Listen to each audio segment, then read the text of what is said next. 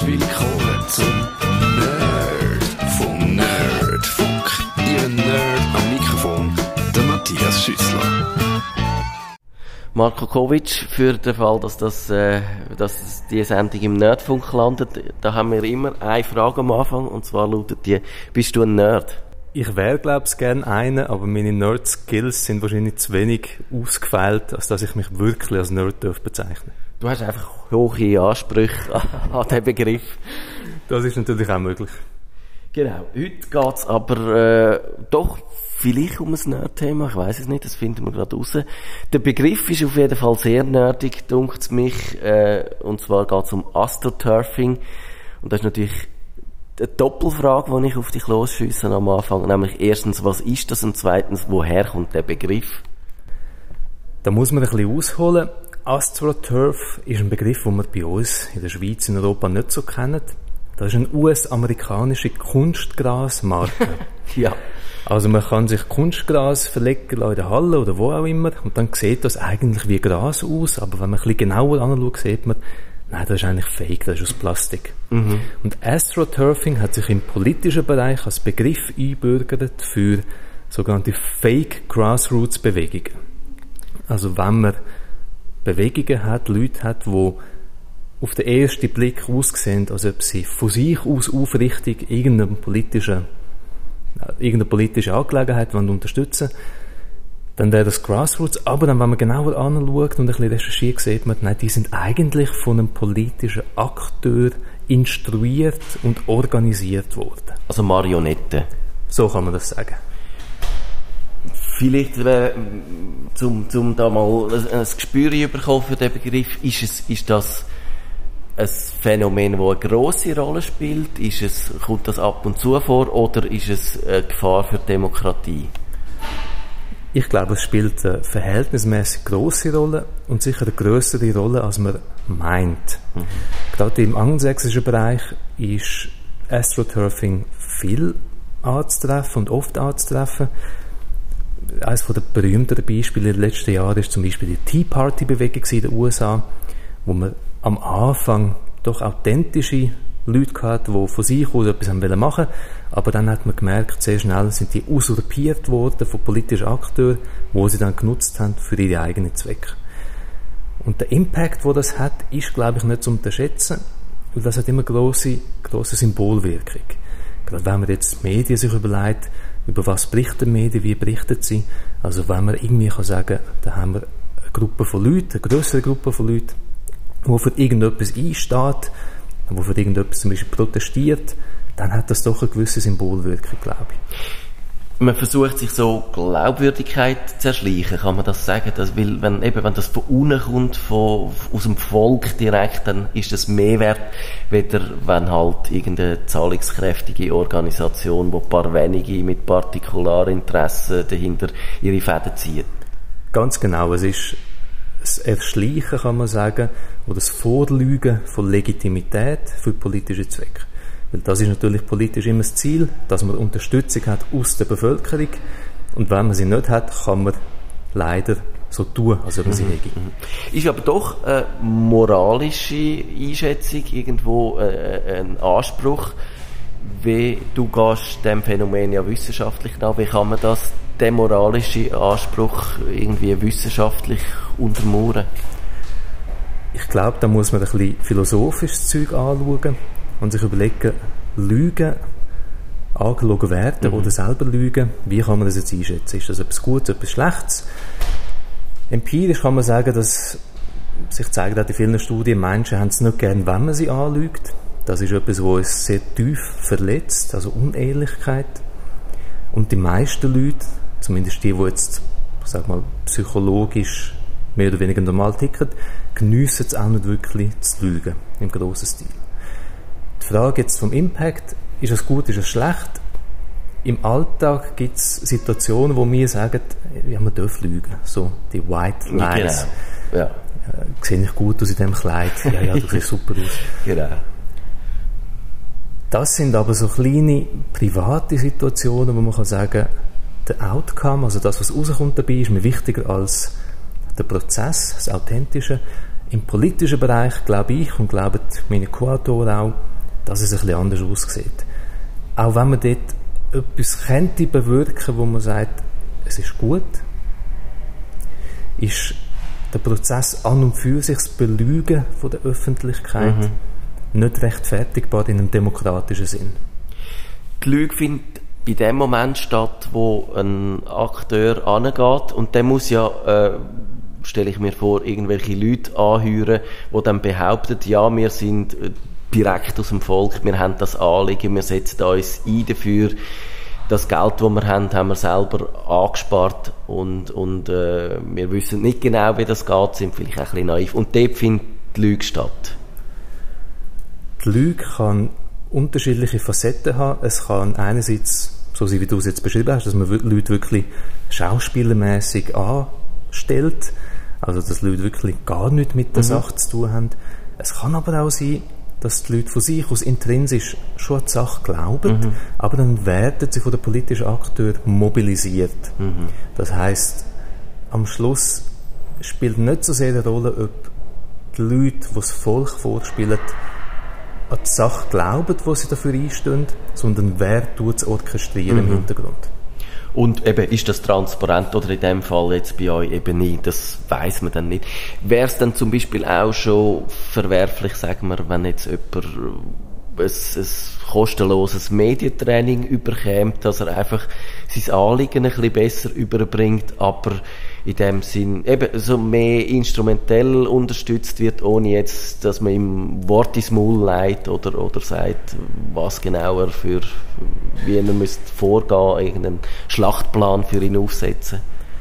Das ist jetzt ein interessanter Grenzfall, wo man vielleicht mehr Details müsste haben. Mhm. Das heisst, in solchen Einzelfällen muss man sich überlegen, geht es darum, dass die Person, die das Medientraining bekommt, wirklich nur Tools bekommt, damit sie besser öffentlich kommunizieren kann? Oder wird doch auch Druck aufgebaut auf die Person, dass sie soll dann öffentlich eine bestimmte Message überbringen soll? Mhm. Wenn der Druck gar nicht rum wäre, wenn die Person völlig frei macht, was sie will machen, dann wäre das Element vom Astroturfing, glaube ich, nicht um. Mhm. Du hast deine Co-Autoren erwähnt, ihr habt an der Uni Zürich ein Paper dazu geschrieben. Was, was deckt das ab? Was habt ihr untersucht? An der Uni Zürich haben wir es teilweise geschrieben, einer von den Co-Autoren, aber es ist mehrheitlich in unserem Think Tank entstanden. Okay. Zipar heisst der. In diesem Paper haben wir nicht empirisch geschaffen, sondern konzeptuell. Wir haben viele Einzelbeispiele auch in den Medien wahrgenommen, gelesen, dass da solche Sachen passieren im Internet, also online, Digital Astroturfing nennen wir das. Wir haben uns überlegt, wir haben viele Einzelbeispiele, aber wie genau muss man jetzt das Phänomen verstehen? Was ist es, was ist es nicht? Wie kann man es abgrenzen auf andere Sachen und wie kann man es definieren? Und das haben wir probiert in dem Paper zu machen, damit man für weitere Forschung, aber auch für Praxisanwendungen wirklich ein Werkzeug hat, wo man sagt, so kann man verstehen, was da passiert. Reden wir darüber, was passiert vielleicht gerade an konkreten Beispielen. Wie, wie würde das konkret so eine, so eine Kampagne dann vonstatten gehen? Was für, wo, wo wird quasi findet Betrug an der Bevölkerung statt? Was für Mittel kommen zum Einsatz? Vielleicht kann man das ein paar typische Szenarien durchdeklinieren. Etwas, was oft passiert, sehr viel passiert, aber auch relativ harmlos ist, betrifft sogenannte Social-Media-Bots. Das gibt es auch bei uns in der Schweiz, dass Politikerinnen und Politiker einen Twitter-Account machen, dann wollen sie ein paar Follower und die kann man für wenig Geld einkaufen. Das sind Accounts, wo keine Menschen dahinter stehen, sondern in der Regel ist das automatisiert und dann hat man für hundert Dollar irgendwie zehntausend Follower. Und das ist bereits Digital Astroturfing, weil es den Eindruck erweckt, dass da eine gewisse Unterstützung für den Politiker oder die Politikerin um ist. In Tat und Wahrheit ist es nur eingekauft. Mhm. Kennst du Politiker in der Schweiz, die das machen? Ein paar Fälle sind publik geworden. Auch in den letzten Wochen und Monaten, glaube ich, hat man, äh, hat man Social Bots thematisiert bei der S P. Früher waren es mehr die bürgerlichen Parteien gewesen. Also ich glaube, das ist durchs Band vorhanden, weil viele Politiker lassen sich halt von Kommunikationsagenturen beraten, in Social Media Angelegenheiten, und Kommunikationsagenturen machen es sich, sage ich mal, ein bisschen einfacher. Tatsächlich, die sagen, du, äh, es würde gut aussehen, wenn du ein bisschen mehr Follower hättest, da ja. wäre eine Methode dazu. Wäre jetzt aber auch ein Fall, wo man jemanden sehr gut könnte diskreditieren, indem man ihm quasi die Follower kauft als, als Konkurrent, als politischer Gegner, und nachher mit dem Finger auf ihn zeigt und sagt, schau mal, der hat es nötig gehabt. Ich glaube, wir hatten einen Fall gehabt, wo es ein bisschen unklar war, wer hat jetzt was gemacht. Das hat äh, Cedric Wermuth betroffen, wo man festgestellt hat, er hätte viele Fake-Follower auf Twitter, aber offenbar sind die nicht von ihm ausgekommen, sondern sie sind auf ihn angesetzt worden. Mhm. Ob das Ziel war, ihn zu diskreditieren, weiss ich nicht, aber jedenfalls hat es Berichterstattung gegeben über das, wo man dann kritisch sich gefragt hat, warum hat er so viele Fake-Follower. Was muss dann ein Politiker in dieser Situation machen? Weil äh, eben, wenn man ansteht und sagt, ja, ich habe die nicht selber gekauft, dann ist auch wieder äh, die Gefahr, dass man schlecht dasteht, relativ gross. Was man als Politiker kann machen kann, ist einerseits einfach ehrlich sein, mhm. weil ich glaube, das ist jetzt nicht ein Fauxpas, wo die Leute wahnsinnig hässig sind, wenn man ein paar Fake-Follower kauft. Aber andererseits kann man doch auch als Politiker sich die Mühe machen und schauen, die Fake-Follower, die man hat, was machen die eigentlich? Mhm. Tun die Sachen posten, die gegen mich sind oder die für mich sind. Wenn sie gegen mich sind, dann ist es doch plausibel, dass jemand anderes die auf mich mhm. angesetzt hat. Dann müsste man sich die Mühe machen, die blockieren. Einen Student anstellen, der dann die zehntausend Follower wieder, wieder wegrührt. Das kann, das kann aufwendig sein. Ja. Ähm, es gibt andere Instrumente äh, von, von dem Astroturfing, habe ich nachgelesen bei Wikipedia. Mhm. Das ist so das, was man würde vermuten, wenn man selber sich überlegt, wie könnte ich die politische äh, Debatte im Land ein bisschen manipulieren. Das ist, man geht vor oder Kommentare auf grossen Nachrichtenseiten äh, steuern, streuen. Man geht bei Wikipedia schauen, was man vielleicht kann verbessern kann an diesen Beiträgen. So Sachen. Beobachtet ihr all, all die, die Instrumente, dass die genutzt werden? Kommentare bei Nachrichtenwebseiten sind eines der wichtigsten Astroturfing, einer der wichtigsten Astroturfing-Kanäle, die es gibt. Man weiss aus der Forschung, Online-Kommentare werden beachtet, sie werden teilweise mehr gelesen als die Artikel selber. Ja. Und es hat einen Impact, also die Leute lesen die Kommentare und man hat wirklich den Eindruck, das sind doch normale Bürgerinnen und Bürger, die ihre Meinung kundgeben. Und das ist wirklich ein Ort, wo Digital Astroturfing sich stark manifestiert. Einerseits national, das haben wir auch in der Schweiz gehabt, Kampagne von wirtschaftlichen Akteuren, die Fake-Kommentare haben äh, schreiben lassen, aber andererseits auch international. Also Russland hat eine sehr eine ausgefeilte Propaganda. Die Trollarmee von, von Putin, ja. Ja, das sind eben keine Trolls, glauben wir. Mhm. Weil Troll, das tut es verniedlichen. Mhm. Trolls sind einfach Leute, die ein bisschen Radau machen, die ein bisschen die Leute hässig machen wollen. Aber im Astroturfing sind wirklich politische Ziele dahinter. Also man tut strategisch vorgehen und man will Akteure oder politische Inhalte unterstützen oder diskreditieren. Und Trolling ist wirklich individuell, authentisch. Da hat man einfach Spass daran, dass man so ein Provokateur ist. Genau. Ein, bisschen, ein armer Journalist geht ein bisschen plagen, der einen schönen Artikel geschrieben hat.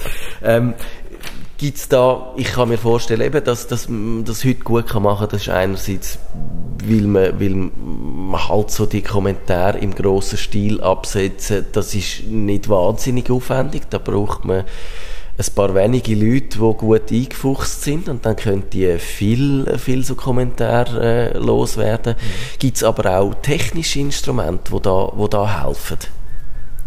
Das ist eines der Hauptmerkmale vom Digital Astroturfing. Man kann es technisch besser machen, effizienter machen als das klassische Astroturfing. Also klassisch, wenn man die Leute muss versammeln muss, damit sie auf die Straße gehen, irgendwelche Plakate aufheben. Das braucht doch viel Aufwand. Im technischen Bereich kann man viel mit Automatisierung arbeiten. Eine Person kann Dutzende von Sockpuppets bedienen, von Fake-Accounts bedienen. Also das geht extrem viel besser online. Ich würde sagen, es ist sogar eine neue Dimension vom Astroturfing. Man kann das, was wir heute haben online, nicht vergleichen von der, vom Volumen, von der Grösse mit dem, was wir früher offline hatten. persönliche Frage, wie gehst du mit dem um? Glaubst du heute noch irgendeinen Kommentar? Oder wenn du dich wissenschaftlich damit beschäftigst, hast du jedes Mal, wenn jemand ein bisschen gar dezidiert in eine Richtung geht, dann schon sofort die Alarmlampe? Glaubst du überhaupt noch an das Mittel vom Kommentar oder ist das eigentlich verbrannt? Ich glaube, dass Kommentar, also die User-Generated Content-Möglichkeiten, gerade bei Nachrichtenwebseiten extrem wertvoll sind. Und ich finde es sehr schade, dass immer mehr Nachrichtenwebseiten die ganz abschalten. Mhm. C N N zum Beispiel, eine der meistgelesenen Nachrichtenwebseiten, hat es abgeschafft. Und das finde ich einen Verlust, weil ich glaube aufrichtig daran, dass Leute immer noch Inputs liefern können. Und ich glaube immer noch, dass die Meinung von Leuten wichtig ist. Aber ich muss sagen, ich bin, wie du sagst, ein bisschen zurückhaltend mit dem Glauben an alles, was ich lese. Gerade bei Kommentaren, die ein bisschen extrem starke Meinungen vertreten, die ein bisschen holzschnittartig daherkommen. Aber das Problem ist, man kann es ja nicht wissen. Man kann nicht wissen, ist das authentisch oder ist es nicht authentisch. Und aus dem Grund schlagen wir auch vor, dass man muss Massnahmen erarbeiten muss, wo man nicht den Leuten verbieten zu kommentieren, also nicht abschaffen, sondern wo man Anreiz setzt, damit die Leute ehrlich sind. Mhm. Das ist eine grosse Herausforderung. Wie könnte so ein Anreiz aussehen? Da kann man ein bisschen in die Forschungslinie von der Verhaltensökonomie schauen, dass die Leute auf kleine Sachen, triviale Sachen positiv reagieren. Beispielsweise, wenn man beim Kreieren von einem Account kann sich verifizieren als Person, dann kommt man sag mal, ein Sternchen über oder irgendein Symbol, wo, wo zeigt, mal die Person hat sich überprüfen lassen, in Anführungszeichen, hat demonstriert, wer es ist, und das ist wirklich die Person, die wir da haben. Also es ist ein Aufwand für den User, aber da kommt etwas Kleines, ein Zückerchen zurück über, und das funktioniert gut. Das sieht man zum Beispiel bei der New York Times, wo ein System hat, das in die Richtung geht, dass die Leute für ein Höckli, glaube ich, ist es dort, ein grünes Höckli, doch einen gewissen Aufwand in Kauf nehmen, damit sie können demonstrieren, dass sie sind, weil sie sagen, dass sie sind. Und ich glaube auch, dass die Leute das wollen, dass die mhm. Leute wollen, dass man ihnen glaubt, gerade wenn sie eben aufrichtige Meinungen haben. Tönt überzeugend, nur jetzt hat man bei Facebook ja gesehen, in der ganzen Debatte um die Hasskommentare, dass ja bis anhin ist die Meinung war, es sind die anonymen Hater, die wo, wo die schlimmen Sachen loslassen. Und jetzt hat auch das Facebook aber gezeigt, da gibt es ganz viele Leute, die auch mit ihrem vollen Namen anstehen und genau gleich schlimme Sachen loslassen. Ist das nicht eigentlich äh, der Gegenbeweis, dass es dann vielleicht mengenmässig ein bisschen zurückgeht, aber das Problem nicht löst?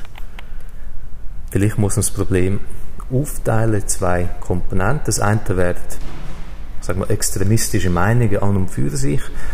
Und da kann es einfach sein, dass die Leute an so Sachen glauben. Das andere wäre aber die Frage, sind die Leute irgendeiner Art mobilisiert, instruiert, um die Meinungen kundzutun? Das ist natürlich dann eine schwierigere Situation, wenn die Leute mit der realen Identität anstehen und sie von jemandem den Input bekommen mhm. und durch das und das verbreiten. Dort wird es schwieriger und da muss man ein bisschen, glaube ich, auch mehr forschen, weil wie kann man dort die Art von Astroturfing rausfiltern, wie kann man dort sehen, was ist authentisch und was ist nicht authentisch.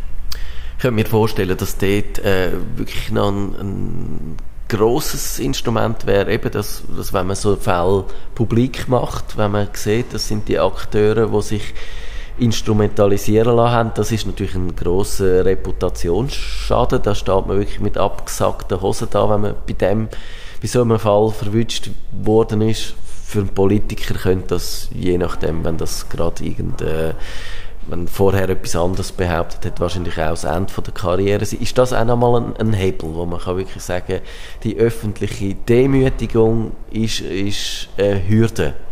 Das ist genau einer der Gründe, warum wir das Projekt in Angriff genommen haben.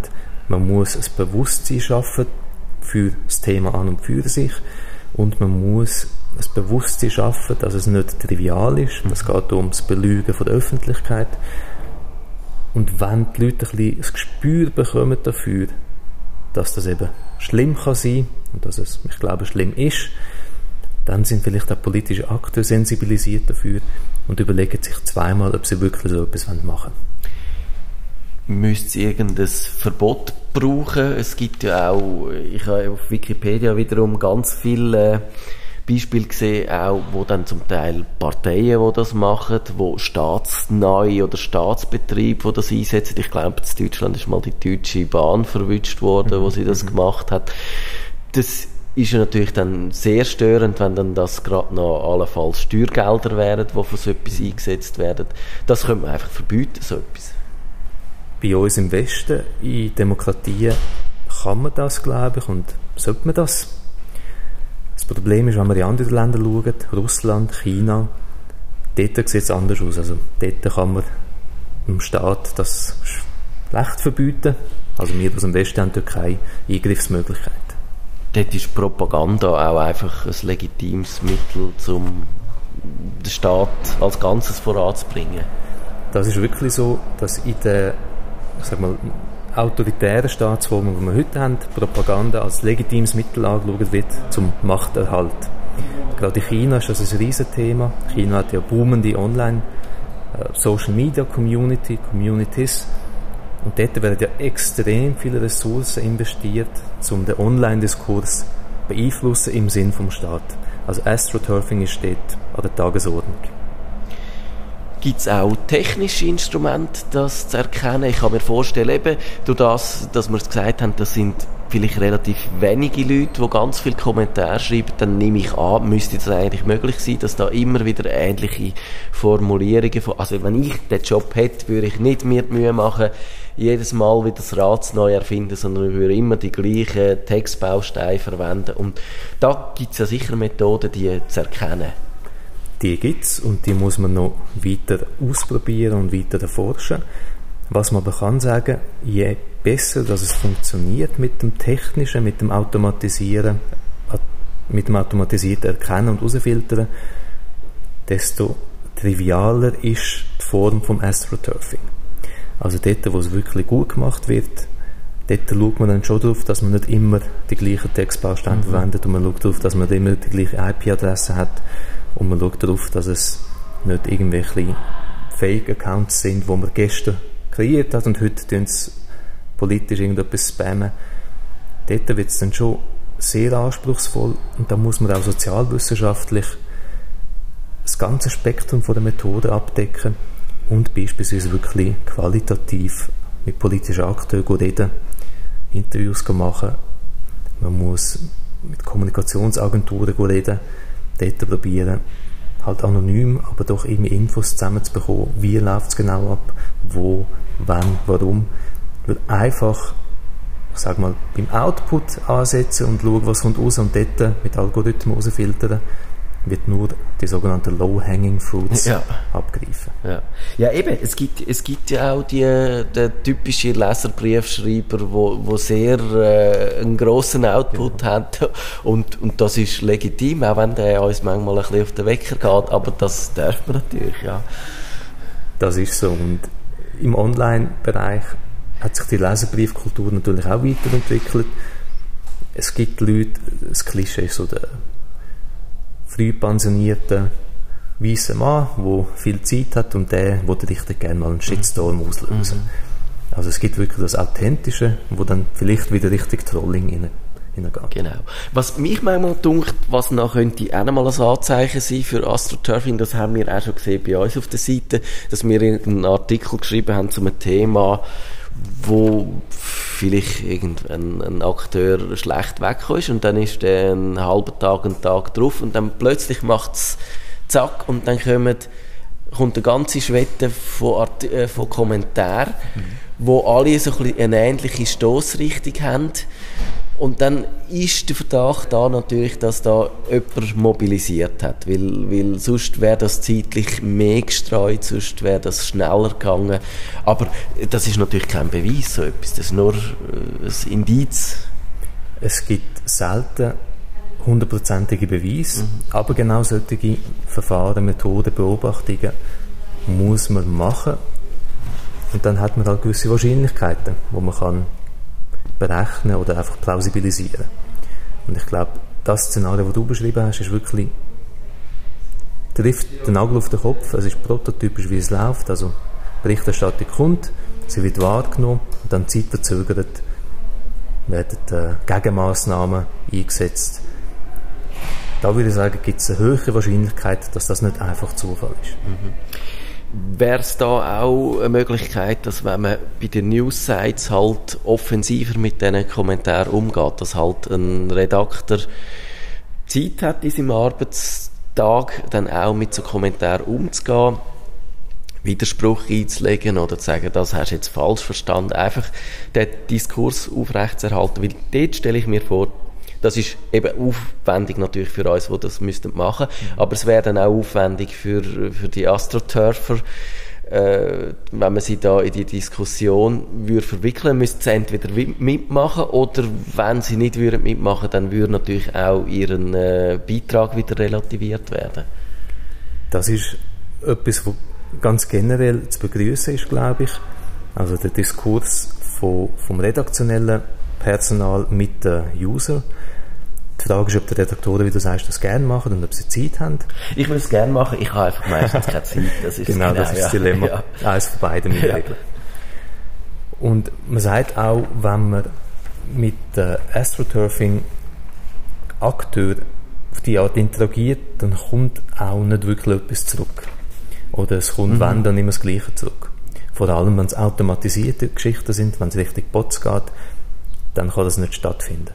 Und das wäre auch ein Werkzeug, das man anwenden kann, um zu sagen, okay, wenn jetzt im Diskurs die Leute aufeinander eingehen und man kommt in eine Diskussion, dann ist es eher authentisch, als wenn man einfach gar nichts mehr hört und wenn es nur einmal eine krasse Meinung ist und dann kommt mhm. nichts mehr. Mhm. Und ich glaube, das wäre tatsächlich, wenn man so richtig nach Medienkompetenz würde gehen, wäre das wahrscheinlich auch etwas, wo man den mündigen Medienkonsumenten könnte darauf aufmerksam machen, dass wenn das einfach eben einmal gross Klappen aufgerissen und wieder weg, das, das sind nicht die Leute, wo, wo man drauf hören sollte, weil die auch die Debatten nicht voranbringen. Das ist auch ein Phänomen, das wir viel haben online, dass Menschen, die ganz authentisch gehen, kommentieren, sich einbringen, machen das eigentlich in einem halb privaten Modus. Mhm. Also man ist sich, ist sich nicht unbedingt bewusst, dass man wirklich öffentlich kommuniziert, dass man damit auch eine gewisse Verantwortung trägt. Und so mit dem Diskurs kann man die Leute vielleicht sensibilisieren darauf, hey, was du sagst, das ist nicht einfach belanglos, es hat eine Wirkung, es hat eine Bedeutung und dann tun wir doch zivilisiert miteinander reden. Hast du das Gefühl, ist das einfach ein Phänomen, das störend ist, wo, wo uns alle sollte, wo gerne eben den de, de Diskurs haben, der einigermaßen ehrlich läuft, ohne die Lügen, die du am Anfang erwähnt hast? Oder, oder ist es wirklich eine echte Gefahr für Demokratie? Hast du das Gefühl, könnte man so zum Beispiel nach dem jetzigen Stand Äh, Volksabstimmung zum Entgleisen bringen, könnte man äh, in ein Parlament bringen, wo, wo das sonst nicht würde schaffen? Ob es eine Gefahr für Demokratie ist, ist schwierig zu beantworten. Ich hoffe, nein. Und ich glaube, dass das auch im Moment nicht der Fall ist. Aber es hat gleich einen Impact, eine Wirkung, weil man weiss, Astroturfing wird wahrgenommen, also politische Akteure, die das machen, sind schon strategisch genug, um sich zu überlegen, was bringt es. Also man hat einen Return on Investment.